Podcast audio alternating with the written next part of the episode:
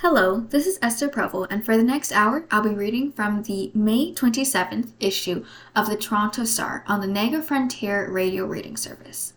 And on to our first article. AI will revolutionize the way we work. Here's how to adapt and protect your livelihood according to experts. In the coming years, artificial intelligence is expected to have far-reaching impacts across almost every job sector, with some experts likening its arrival to the invention of the internet or electricity. For workers in white-collar professions considered first in line to be automated by generative AI, concerns over job losses are running high.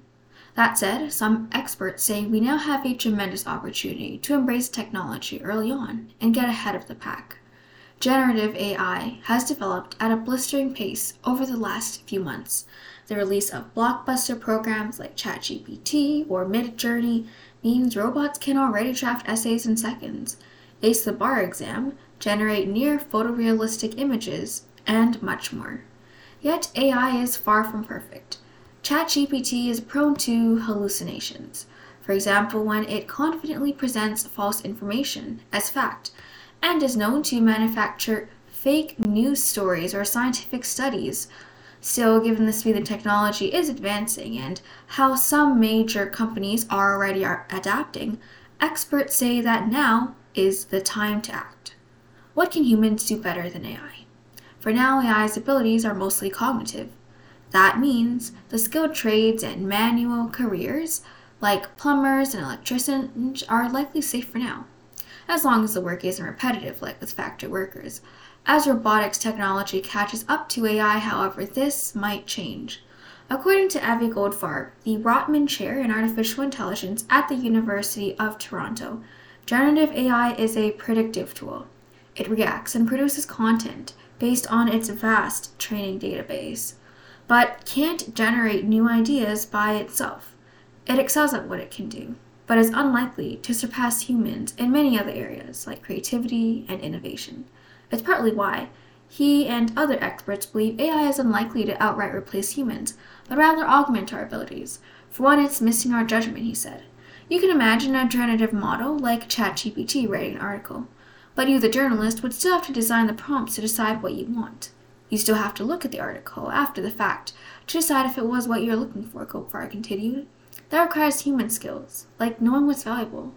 Joel Blitz, an associate professor studying AI and economics of innovation at the University of Waterloo, added that humans are far better at interpersonal skills than AI. As much as AI is able to chat with people and seem like a person, I still think it's going to fall a little bit short, especially if we're talking face-to-face. Things like oral communications, the ability to talk, things like empathy, I think all of that is relatively safe, he continued. How can we use AI in our work? According to Viet Vu, manager of economic research at the DAIS at Toronto's Metropolitan University, we're still years away from AI being widely adopted commercially. His team's research shows that just 2 to 4% of Canadian companies have adopted AI in recent years, and he doesn't anticipate that figure to change much in the immediate future. But in the longer term, it's very much important to learn how to use AI. He said, and now is the perfect time to do it. At the end of the day, AI is just another technological tool that, to be effective, we need to know how to use it, and also how not to use it. The good news is that current AI programs are very accessible to the public. You can actually understand all of the current program's limits, all of its capabilities, without actually knowing how to code, Vu said. Although you'll unlikely be required to use AI for work just yet, there are still many ways to boost your productivity with current programs, said Maura Grossman, a professor of computer science at the University of Waterloo. You can use ChatGPT to brainstorm ideas or to write early drafts, so long as you verify the facts, Grossman said. Meanwhile, image, music, and text generation technology allow people to bolster their own skills in areas that they're lacking. You can have one of these tools generate 50 different logos that capture the essence of my business. For example, she said, I may have very little talent in physically drawing things, but I can describe what it is that I want. Meanwhile, Blitz sees AI as being a gold mine for entrepreneurs and business owners. All of these technologies are resulting in making it much easier and faster to launch whatever idea you're thinking of doing, he said. Now that you have an assistant that can help you throughout the marketing campaign, that can help you do all sorts of different tasks, he said, which may allow smaller teams to launch ambitious projects faster and cheaper. What skills should we be investing in? According to Goldfarb, regardless of your job, the skills that allow you to succeed in your job today will be different from the skills you need to succeed in your job 10 years from now. While it's impossible to predict exactly what skills we need in the future, Goldfarb predicts because of AI there will be a continual change and need to adapt to what new things the technology can do. As such, he says it's vital to learn how to learn and to keep an open mind. That said, Goldfarb recommends learning at least basic statistics to get a leg up when dealing with AI models, because of AI's ability to churn out vast amounts of misinformation and deepfakes, with many such instances already going viral and reaching millions. Grossman added media literacy and an ability to smell falsehoods will become vital. These skills will also be crucial for fact-checking the products of ChatGPT and other language models. Among the most important skills to have, according to Blitz, are entrepreneurial skills, having an innovative mindset and being willing and able to be an agent of change. As has happened with every new disruptive technology, from the steam engine to electricity to the internet, industries first adopted bits of technology before being wholly reinvented, Blitz said. Think retail stores, setting up websites before the entire industry was disrupted by Amazon, a fully online store. That means new, disruptive companies are bound to spring up that reinvent the way we do things using AI. Blitz continued, we're still in the early stages of the technology, and we now have a once-in-a-lifetime opportunity to create something revolutionary. AI is empowering everyday humans to do way more stuff than they ever could before, he said. So the people that have the ideas and the drive and the ambition and the ability to think about challenges as opportunities, this is made for them. How can students entering the workforce prepare? While the skills we need for work will likely look very different a decade from now, the core skills we gain in university, namely the ability to effectively learn, will still prove invaluable, Goldfarb said. That said, Goldfarb recommended becoming proficient in statistics and mathematics to get a leg up when dealing with AI models. Despite AI's vast knowledge, Vu says people with deeper expertise in a particular field will have an edge over people who don't. Prior knowledge will help you better interact with AI on certain topics, allowing you to ask better questions and better interpret the results. Other than encouraging an entrepreneurial outlook, Blitz said that students should be getting familiar with AI and its recent developments. Don't bury your head in the sand, adopt AI, make sure that you are at the cutting edge. This is a tool like every other tool that humans have ever developed, he said. So fundamentally, yes, it's partly human replacing, but it's also human enhancing. Will AI save Canada? Over the past few decades, Canada's prosperity has slipped dramatically, going from the third most prosperous nation in the world in 1967 to the 15th today. That means unless we address it, our kids are going to be worse off than kids in poor countries, Blitz said. Fortunately, as we are now in the early days of AI adoption, Canadians have a chance to create a disruptive product and come out on top of this new technology, although this will require coordination and investment by individuals, companies, and policymakers, but continued. The Canadian government has invested a great deal into AI research and development, including giving a nearly $200 million to UFT, its largest ever grant given to a university, to study AI and automation. On the other hand, Canadian industries are notoriously slow to adapt to new technologies, we noted. We're not even talking about AI adoption.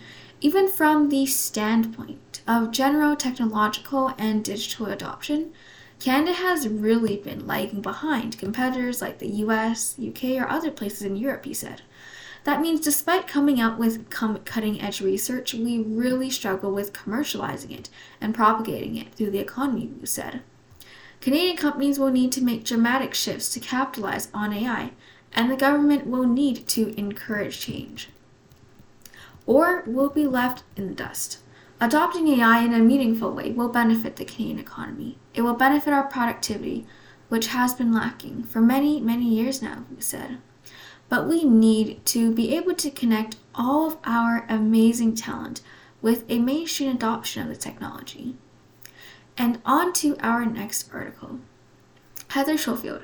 The mortgage stress test was controversial when it launched, but now it's time to admit it blunted the pain. It was such a big deal at that time. Way back in 2016, when the federal government imposed a stress test on future homebuyers, the 2 percentage point buffer was the subject of controversy. The two percentage point buffer was the subject of controversy and much lobbying in the name of affordability and improving access to real estate. It seems so mild in hindsight. The stress test, of course, was meant to ensure borrowers could reliably handle higher payments if rates were ever to rise. At the time, critics, especially those in the real estate sector, complained that the stringency of the test was overkill.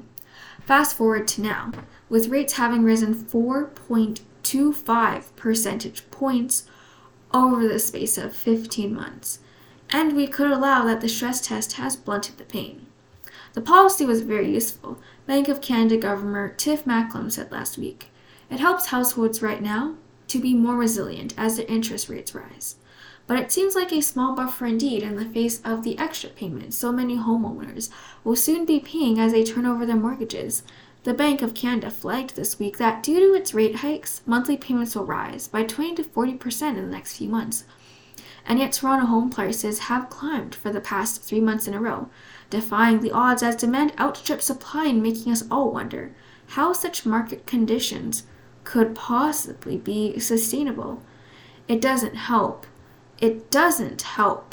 that households in Canada are more indebted than in any other G7 country, with homeowners' mortgages responsible for 3/4 of that debt, according to the Canada Mortgage and Housing Corp. It's just the latest example of policy tools and government tweaks that pale in comparison to the challenges that come flying at us. As the Canadian economy strains to adapt to a churning world where every new twist and turn is supersized, predicting the amplitude of the next challenge is a mug's game, and calibrating government policy to match is even trickier. Recent history shows that this is the case. When the pandemic stifled the global economy as we know it, the policy response in Canada was fairly traditional at first. But as the enormity of the pandemic hit, the federal government quickly and dramatically bulked up the emergency benefits for individuals, businesses, and organizations, to the point where we are still perplexed over the after effects.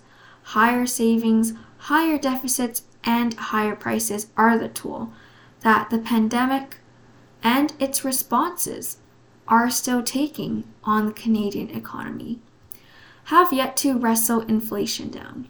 Inflation, which surged around the world, was met slowly at first with timid rate hikes.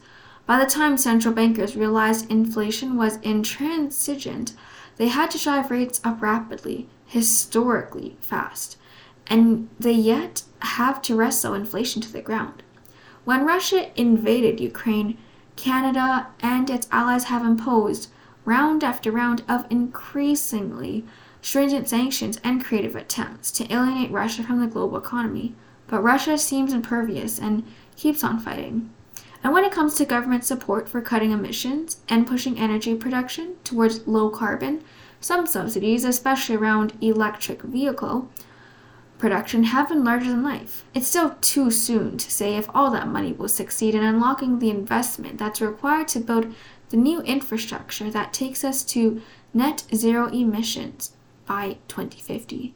We are in a confusing time of compounding crises and interconnected challenges that it's become cliché to describe them as such, but we're still discovering. Supersized crises are not necessarily resolved by supersized policy responses.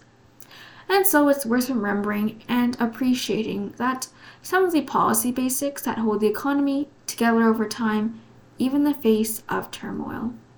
As countries around the world, including Canada, search for ways to become more resilient in face of all the turmoil, we shouldn't forget that efficient and predictable regulation paves the way for companies to invest with confidence and stay competitive for the long term.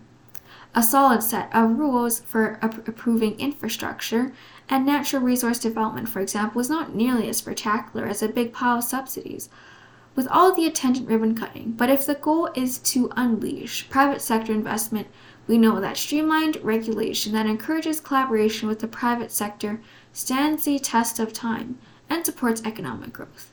So does a calm, steady eye on the fiscal tract, predictability in government spending, a responsible approach to deficits, and transparency in budgeting are the keys to public confidence in the government's ability to solve the big problems when they arise.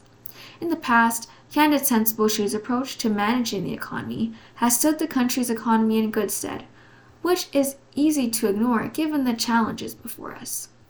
You are listening to a reading of articles and features from the Toronto Star on the Niagara Frontier Radio Reading Service.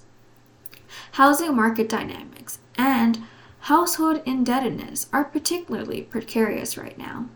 Many mortgage holders have a bit more time to figure out their finances before higher payments come due, as Bank of Montreal senior economist Robert Kavkic noticed this week, and governments are looking hard to find ways to curb speculation and increase the supply of housing at the same time. Stitching together sensible solutions seems to be our best hope for finding balance for now, despite the supersized risks on our hands. And on to our next article. David Olive, working from home is here to stay. Here's how to make it work for everyone. The current workplace transition, often described as revolutionary, is framed as a tug-of-war between work from home and return to the office. But that's a false dichotomy. Fixating on where employees work is missing the point. The point is the long simmering worker dissatisfaction unleashed at the end of the pandemic, sometimes called the Great Resignation. What's common to work from home, return to office, and the hybrid workplaces is continued managerial deficiency in nurturing the employee satisfaction that boosts productivity. What we've got here is failure to communicate. Regardless of where they work, employees report a lack of clarity on what is expected of them, starved of positive reinforcement. They feel out of the loop. In their return to office advice to managers in the Harvard Business Review, management experts Constance Derricks and Gloria Clark suggest that offering specific, sincere praise is a powerful way to allay employees' concerns about whether you or other colleagues remember the value they bring. Many employees suffer a lack of respect from both managers and certain coworkers. Those energy drainers make work difficult or even toxic with their abusive language, gossip, and shunning of fellow employees. Failure to remove such people or to upskill them in decency amounts for the morale-sapping distrust evident in most workplaces. The manager's job hasn't changed in this new era. It is to prove management guru Peter Drucker wrong when he said that so much of what we call management consists of making it difficult for people to work. Work from home is here to stay. The time savings in commuting alone are simply too compelling for employees to ignore. The pandemic revealed what a colossal waste of time and disruption commuting in America is. New York fund manager Barry Ritholtz wrote recently on his popular blog, The Big Picture. And work from home benefited the many employees that posted significant gains in productivity and profits during the peak years of the work from home pandemic. But work from home also risks social isolation and lack of boundaries around work. And so, traditional offices in Toronto have already won back about 50% of their pre-pandemic populations. That's a respectable number, given that we are only 14 months removed from the last COVID-19 wave. Studies have consistently shown that traditional office workers have a better chance at promotion, at upgrading their skills through in-person teamwork, and more mentoring opportunities than their work-from-home counterparts. Psychological safety is a thing.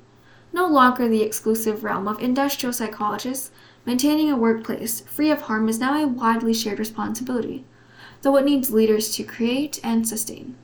A psychologically safe workplace is one where it's okay to make mistakes. It's okay to not be okay. And it's okay to speak up and disagree with a superior or other members of your team, said Dana Lee Bagley and Shannon M. Grant of Dalhousie University and Mount St. Vincent University, respectively, in a recent workplace report. Rates of burnout, quitting, and job hopping have all hit record levels in the post-pandemic economy. Those factors, and not work from home, have reduced productivity growth rates to historic lows.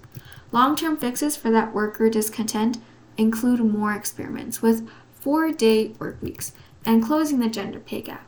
In Ontario, women on average are paid just 87 cents on every dollar earned by men for comparable work, according to a report this month by the Financial Accountability Office of Ontario. We needn't wait for those remedies to get started now on improvements to working life. A healthy workplace. In a healthy workplace, managers measure outputs, especially work well done.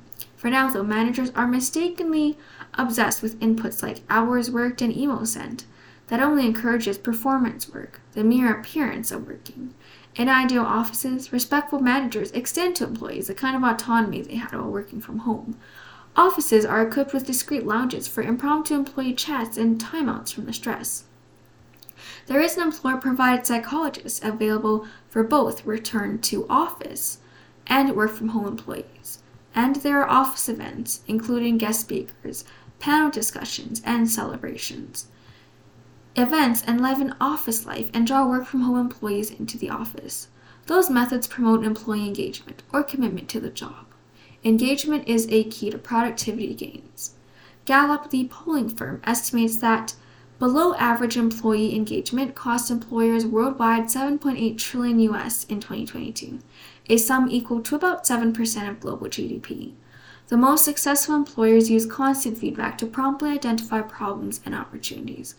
Organizations could reach their highest level of productivity ever if they have managers who are upskilled to have the right kinds of ongoing conversations with people so that they're in touch with them on a regular basis, says Joe Harter, Chief Scientist of Workplace Management at Gallup. What has been lost so far in the workplace transition is a focus on basic questions. Do you value your job? And does your employer value you? And on to our next article. Sean McAuliffe, the undeniable Doug Ford factor in the Toronto election.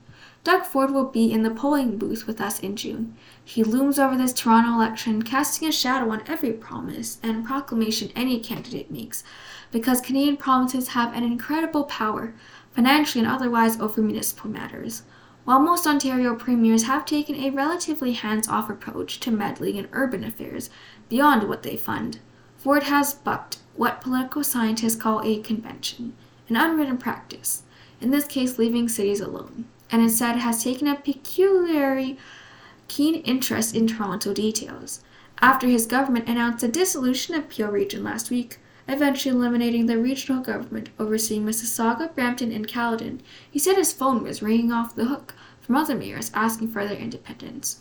With no sense of irony or shame, he went on to say, everyone wants to call their own shots, and I don't disagree with them. And that maybe it goes back to my roots on city council. I always hated upper-tier governments dictating here, there, or the other thing. We are there to fund them, but they have to make decisions themselves. There are surely a few hundred people who ran for 47 council seats in 2018, scratching their heads in a confusion, recalling that Ford unilaterally cut Toronto's wards down to 25 in the middle of a democratic election, that they put their lives on pause in order to run. It's instructive to remember that and reflect on how fragile local democracy is, but also to know who Toronto is dealing with.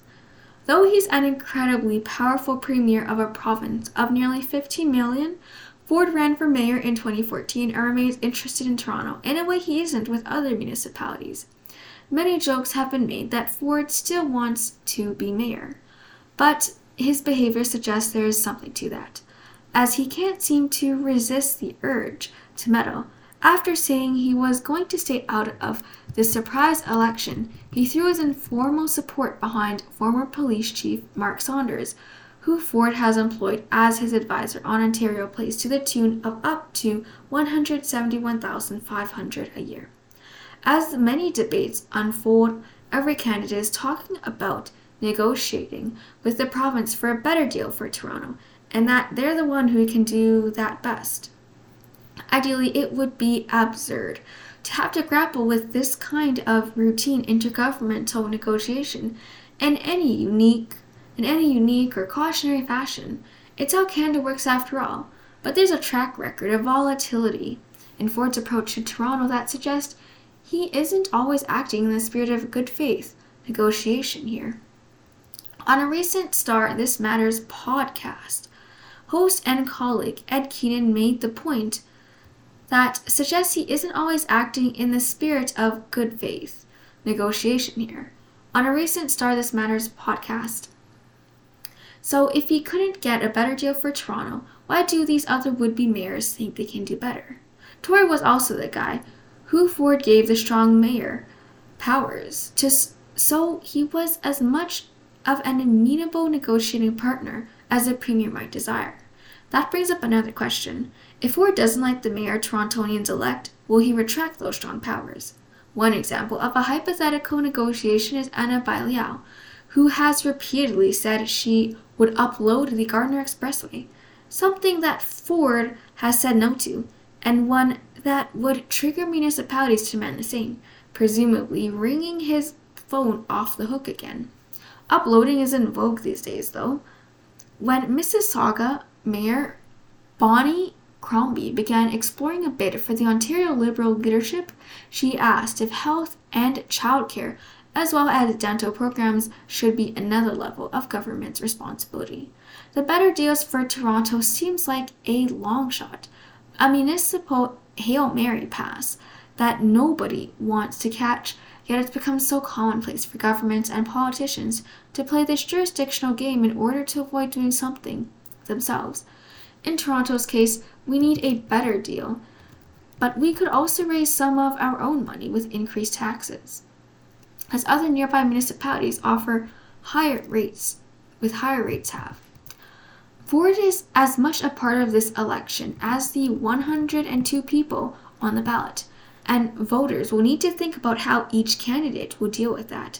In a recent debate, Saunders said, "You get more bees with honey than with salt." On Twitter, York University environmental studies professor and bee researcher Sheila Kalla pointed out that bees make their own honey and are actually attracted to salt. Given Ford's mercurial nature, the question of salt or honey might depend on both the issue and on his mood. So choose a candidate who can do both and also create them a proper momentum Ford might listen to. As for getting our own City Hall in order, it might be wise to also look to candidates who are ready for Toronto to start making its own honey money. And on to our next article. Why are so many condo elevators out of service? Experts say just 4 companies control most of the market, and oversight is poor. To this day, Isabel Kammer still can't take an elevator alone. It's a bit of a joke in her office. But to her, what she experienced that day in her condo building was anything but. She remembers leaving the unit on the 6th floor, stepping into the elevator with a fellow resident and pressing the button to the main lobby. The elevator began to descend. Then a sudden drop, and they stopped moving. She pressed the emergency button, but wasn't given a clear direction from the building staff on what to do or how to get out. Eventually, she was told someone would come and rescue them, but there was no word on how long it would take. My phone had no signal, but luckily the other person I was with had some reception, she said. I managed to call my husband. When her husband reached the front desk, he put pressure on staff to come up with a plan. She told him the elevator mechanic had been called and would come as soon as possible. I was really scared because the elevator felt unstable, Kammer said. I remember I was hyperventilating. Kammer's is part of an ever-growing number of condo dwellers in Toronto who face a daily challenge when trying to enter and exit their buildings. Elevators that malfunction or don't function at all. There are many reasons: aging condo stock, a lack of elevator mechanics due to ongoing labor shortage, condo boards that fail to maintain elevators properly. but increasingly, elevators, experts, and politicians are pointing their fingers at oversight of the near monopoly that exists when it comes to elevator installation and repair in Toronto. Just four major companies build 90% of elevators in Ontario, and they maintain more than half of them, limiting competition. These four companies build the elevators in such a way that only they can supply many of the parts to repair them. And sometimes those parts come from overseas, resulting in long wait times. As a result, large numbers of condo residents are finding themselves out of breath and frustrated as they hike the stairs, climbing as many as 20, 30, or 40 floors to get home, while the elderly and those with disabilities can find themselves held prisoner in their units for days at a time. You are listening to a reading of articles and features from the Toronto Star on the Niagara Frontier Radio Reading Service. The situation became so dire that in 2018, the Auditor General launched an investigation and found large elevator companies are the primary cause for worsening elevator safety. After failing to maintain elevators for years, every year since the report, about 80% of elevators have failed the regulatory safety inspections, and the number of reported incidents, such as doors closing on people, have almost doubled, shooting to 637 in 2022 to 382 in 2013. Since the Auditor General's investigation, little progress has been made by the regulator, industry experts say, and the problem is just becoming increasingly urgent as more Toronto residents rely on elevators to leave and enter their homes. The city is set to build a record of 25,000 condominium units in 2023, with an additional 100,000 units set to be completed between 2024 and 2028. Meanwhile, condos are getting taller, with new builds averaging 25 stories, up from 16 stories before 2000, according to research firm Urbanation. The elevator malfunction that Chalmers endured was so traumatic, it helped lead to the couple's decision to leave the building. They felt they simply couldn't trust the elevators anymore. "I could have handled it better, but I really wasn't doing well in there," she said. Her husband eventually called 911 to get a faster response, which the front desk said they wouldn't do because of the cost, she said. Condo management did not respond to the Star's request for comment on the incident. Some 30 minutes later, the fire department arrived and got both residents out, after they'd spent more than an hour trapped inside the steel box. "I've never had a phobia before, but now I have one," Chalmers said. "We moved to a house and it's a massive relief, just taking the stairs." Agency slammed for poor oversight. Elevator outages and delays have been an issue in Ontario for more than a decade. By 2017, the issue had become so problematic. The provincial government asked the Technical Standards and Safety Authority, the TSSA, a regulatory authority that enforces public safety, to commission an independent report on elevator availability. The study was completed by the Hon J. Douglas Cunningham, who provided a number of recommendations, including addressing the elevator mechanic labor shortage, creating standards for elevator repair timelines, and collecting data on elevator outages to be made publicly available. A year later, Auditor General Bonnie Lissix investigated the TSSA and slammed the agency for poor oversight. At that time, the report found that most elevators were not in compliance with safety laws, and the situation was getting worse. In 2018, just over 80% of elevators failed their TSSA inspections, and that failure rate has remained the same every year since. According to TSSA spokesperson Alexandra Campbell, a failed inspection isn't necessarily a serious offense. A non-compliant inspection means that an elevator could have just one infraction that's considered low risk, such as a signature missing in a maintenance logbook. The TSSA also points out that non-permanent injuries have declined by almost half from 2013 to 2022. However, more minor incidents, such as tripping because the elevator isn't leveling properly with the building floor or doors just closing on people have risen by 40% during the same time. There are many mechanisms in place to make sure that people feel safe and comfortable, Campbell said. Very few elevators pose a safety risk, and the TSSA does routine inspections on many devices. Worsening elevator safety. A key finding from the Auditor General report revealed that elevator companies are the primary cause for worsening elevator safety, and for years have not maintained most of Ontario's operating elevators in accordance with safety laws. In many cases, the companies maintain and install devices, the report says. In Ontario, 4 major international elevator companies maintain more than half of the market. ThyssenKrupp maintains about 25% of the elevators. Otis and Kone each maintain 11%, and Schindler maintain 7.5%, according to the TSSA. To win market share, these companies offer services at reduced rates, which in turn creates incentives for them to minimize time and effort dedicated to maintaining or fixing elevators, the report said. In addition, condo owners find it too costly to take legal action against large maintenance companies that don't fix elevators in a timely manner. They also find it difficult to switch between maintenance companies due to ironclad contracts and elevator systems that require the use of proprietary technology. Typically, condos must sign long-term contracts with the installation company to maintain elevators, as the equipment is highly sophisticated. After 10 years, the building owners can then hire an independent contractor to service the elevators. The building's owners typically stay within the initial construction company because it takes time for third-party vendors to provide the parts to independent contractors. Isabel said that's why after 10 years, you can make the switch outside of the construction company.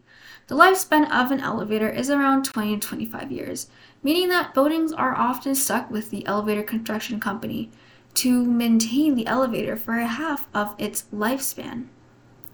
The 4 major international players play into proprietary components, meaning that only the company makes that part, which in turn means only they can service it, limiting competition, said Phil State, president of Canadian Elevator Contractors Association. Because of this, it can take months for elevators to be fixed if certain parts are manufactured overseas.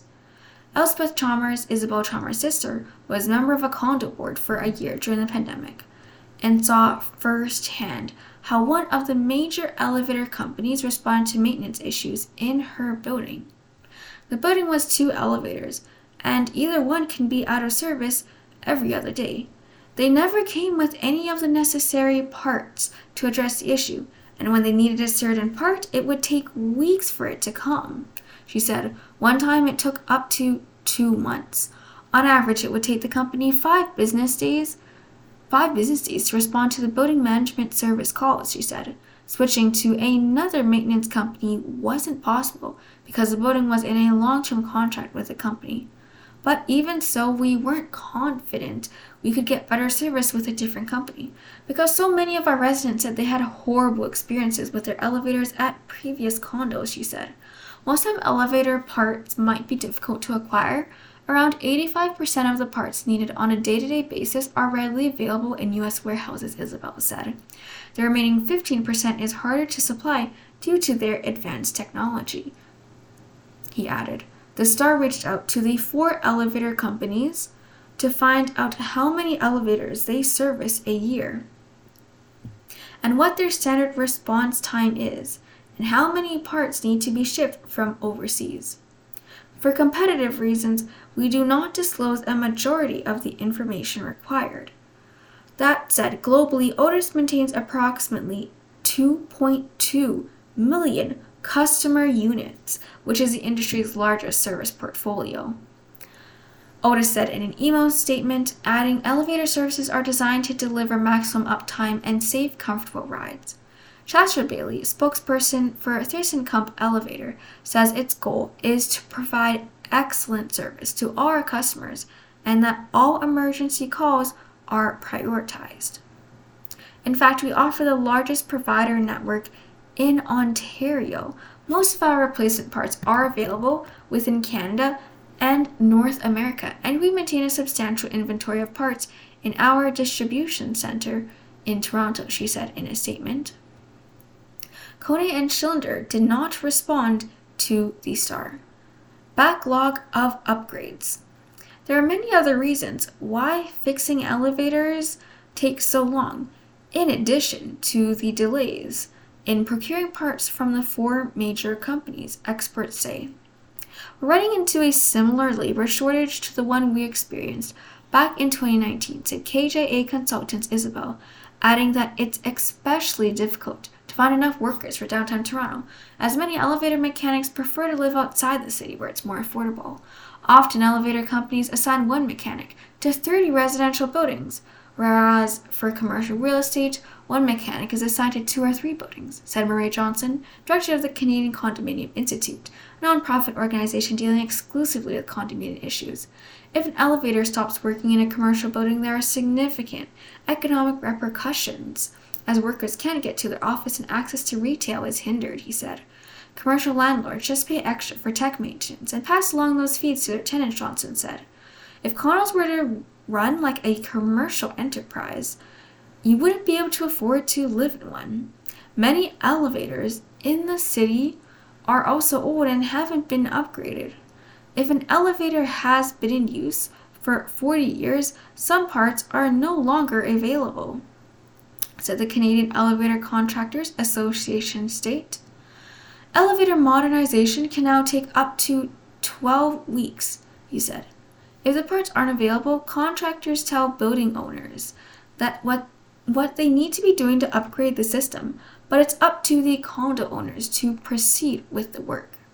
During the pandemic, upgrading the electrical and mechanical parts, as well as the controller, the brains of the machine, to new technology, which is smarter and more reliable, was put on the back burner, creating a backlog of upgrades, Tate added, at the mercy of the market. 2 years after the 2018 Auditor General report, the six followed up with the TSSA for a progress report and found that 18 out of 25 recommendations had been fully implemented. In 2022, the TSSA did not report the inspection compliance rate for each elevator company in Ontario, a report which still needs to be made, she told the Star. But overall, the TSSA has a high implementation rate and is ensuring elevators are being maintained within the regulatory framework, she said. Going forward, the TSSA will be grouping inspection orders into 3 categories: low risk, medium risk, and high risk, and each category will have a set time frame in which to be addressed. Some high-risk orders, such as elevator doors closing too quickly and exerting too much force, will result in the immediate shutdown of the elevator until the issue is fixed. Low-risk infractions, such as a signature missing from a logbook, will be reviewed at the next periodic inspection, the TSSA's Campbell said. This would be more similar to the Toronto restaurant inspections, where there is a red restaurant order to close until issues are rectified, yellow requiring time to comply with order and a follow-up by a health inspector, or green, a pass that may still list some findings, she said. It's important to note that the TSSA identified just 8 high-risk elevators in Ontario in 2022, Campbell added. But other industry experts say that not much has changed since the report for repair. Since the report for repair times, as the 4 main companies still have a stronghold on the market, and the pandemic created a backlog of elevator fixes, a supply chain issue, and labor shortages. If you're living on one of the top floors of a condo building, you're not seeing any difference, Johnson said. If an elevator has been down for 3 weeks, I get the frustration, but we're at the mercy of the elevator market. Possible way forward. In 2007, the European Commission fined Otis, Kone, Schindler, and ThyssenKrupp 992 million euros for operating cartels for the installation and maintenance of lifts and escalators and upholding restrictive business practices in select countries.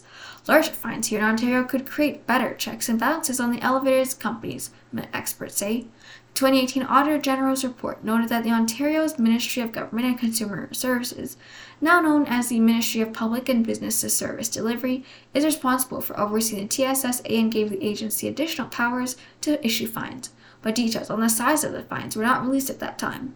On July 1, 2022, the government approved changes that allow the TSSA to issue fines to contractors and license holders for non-compliance with safety laws, but the fines only range as high as $5,000 depending on the issue. Furthermore, the TSSA has yet to issue a single penalty, Campbell said. That's because more data needs to be collected on elevator maintenance, which she says is underway. Last summer, the TSSA launched an online tool that allows condo owners to report when an elevator has been out of service for 48 hours or more. So far, almost 300 elevator incidents have been reported, with one elevator report to be out of service more than 3 months. TSSA plans to implement monetary penalties in the future for lack of maintenance on an elevator, which is a contributing cause to elevator outages and delays, Campbell said. For Chalmers, being stuck in an elevator for an hour is an experience she can't shake off. For a period of time, she has to attend exposure therapy, where she was shown photos of elevators to become less fearful. I work at a building on Bay of Bloor, and to this day, I have to get someone from work to come down and ride it with me. I know it might seem ridiculous, but it's really triggered something in me, and has completely changed aspects of my life. And on to our next article. You are listening to a reading of articles and features on the Toronto Star on Niagara Frontier Radio Reading Service. Origin's air purifier uses genetically modified houseplants to clean the air you breathe and costs $10,000 a pop. At the heart of every Origin air purification system is one of the most common houseplants of any college campus, pothos ivy. Buried within its genome is a haiku, a botanical version of the tiny polar bear mark laser engraved into Canadian diamonds to tell them apart from counterfeits. This trademark, seemingly ripped straight from Gitaka, protects Origin Air's genetically modified plant, a creation it says can strip household chemicals out of the air we breathe. In 1989, a NASA study erroneously claimed common houseplants could efficiently consume household toxins. But Origin Air co-founder and CEO Susan Blanchett says her company's system actually does the trick and has the scientific evidence to back it up. It also successfully landed 2 funding rounds to the tune of roughly $1.2 million. For $10,000 a pop, the Origin Air Pinnacle model can clean up to 8,000 cubic feet of air. Commercial tenants like Bentall, Green Oak, Hudson Pacific Properties, and JLL all use Origin Air systems to keep their air clean. It isn't exactly cheap, but the company says it has more models in the works to address dirty air. The next frontier of healthy environments, thanks to the pandemic and increasing awareness of air pollution. It's kind of like water quality in the 90s, Blanchett explains. We all thought water was just great, and then all of a sudden the testing results started to come out, and now everyone likes filtered water. Blanchett spoke to Star from Victoria. You're a lawyer with BC Attorney General for 13 years and worked in real estate for 3 years. What made you decide to start a company like Origin Air? I love the practice of law and debating. I practice in the environmental space, on contaminated sites, and riparian rights, and that's what I love. My first degree was partly in environmental studies, and my dad was diagnosed with dementia at 51. He was a sinful engineer, designing wastewater treatment plants, notoriously bad air quality. With my contaminated sites background, I knew it had to have been some combination of factors, including air quality. But proving negligence with respect to toxic environment as a litigator is pretty much impossible. You can't prove it unless there are very specific facts. It is so much easier to go the other way and remove the toxins in the first place. But I think that was the beginning of my realization that I had always been an entrepreneur. Even as a small kid, I used to kidnap all of the neighborhood dogs and cats and run a vet clinic in my garage. I started a soccer school when my boys were 10 to 14 years old. Then I started doing real estate on the side while practicing law. It was just a natural progression, and I wanted to do something positive. So how do Origin's air filters work? What we've done is combine traditional air purification, that worrying plastic thing in your corner that has a MERV or HEPA filter and removes particulate matter, with our plants. Our plants are our secret sauce. That's what we do differently. I negotiated with the University of Washington for the rights to the plants. In the beginning, we had co-exclusive rights because universities like to give to more than one company, but we were able to renegotiate, and now we have exclusive global rights to these plants. But what's special about them is that they have liver enzyme encoded into their genome, the same as your liver or my liver. Our plants metabolize toxins. They approved the plant's efficacy in laboratories at the University of Washington. They're removing 82% of the benzene present in the air, 100% of chloroform. They can also remove formaldehyde and acrolein, which is the off-gas from carpets, glues, paints. Volatile organic compounds are gases, so they pass through traditional air purifiers. That's what we've done with the multi-barrier approach. We take out large particles first, then the gaseous, small gaseous particles second, and then we combine it with an air sensor to tell you how much we're improving your air quality. What did it take to convince the University of Washington to give these plans to you? I think that's where the Laura skills came in. The university had published an article about the plants that we saw, and then I wrote to them and threw our hat in the ring. They asked for a full proposal, and we negotiated for a few months. And then we were successful alongside one other company. Luckily for us, the other company discontinued, and we renegotiated to get the global rights. I think a lot of people assume that most pollutants are outdoors. What do you say to people who think the indoors are safer or less polluting? It's funny that you say that. It's completely known that volatile organic compounds cause disease over time, and yet you can still go buy products with them. I have 3 add-on teenage sons. One of them showed up with a body spray that's got toxins in it that are not good for you to breathe. And humans bring in a lot of volatile organic components. When you're indoors, where is the air coming from? First, it's coming from outside the building. There are cars going by. You're breathing in that exhaust that's going through the HVAC system. As I said at the beginning, benzene passes right through an HVAC system. We did a study in Vancouver, which many people claim as the best air in the world. My pre-filters, my HEPA and MERV filters were all pitch black in 2 months in every machine, so we just can't see it. Was it during wildfire season? No, it wasn't. And this was in an LEED platinum building with the best HVAC system you can get. And you can see the air quality problem more in Southeast Asia, which is why we filed patents over there. People there are more aware of the problem, and it is definitely a problem in Canada as well. In New Delhi every year, they shut down the entire city to all trucks in November because the air pollution is so bad. When Indonesia does its burning, the smoke just flies over Singapore for a month at a time. I don't know if you saw the recent pictures from Calgary, but it's starting to happen here more and more frequently and earlier every year. Do you ever see yourself producing a product to handle wildfire smoke? So, the pre-filters, we take out that particulate matter, which is smoke. They filter out the material. So definitely, it is for wildfires. And then our plants will work on the gaseous compounds that pass through the volatile organic compounds as well. It's definitely for both. You're on Dragonstone. How do you think that contributed to Origin's air visibility? The way it works on Dragonstone is you apply early in the year. We applied at the very beginning. We would raise maybe half our round. By the time we filled, we've already raised 95%. So I was stuck in a position to offer a very minimal amount of funding because that's all we had left. I offered them 1%. I pissed the Dragons off completely. I think it was the lowest amount ever offered to the Dragons in the history of Dragons Den, but the whole point was to get that product out there on TV. Also, I'm a real champion of not only my investors. I'm not going to give the Dragons a better deal than the people who've invested in my company, but also of entrepreneurs. In doing these funding rounds, I've learned there are a lot of sharks out there in the angel investment community.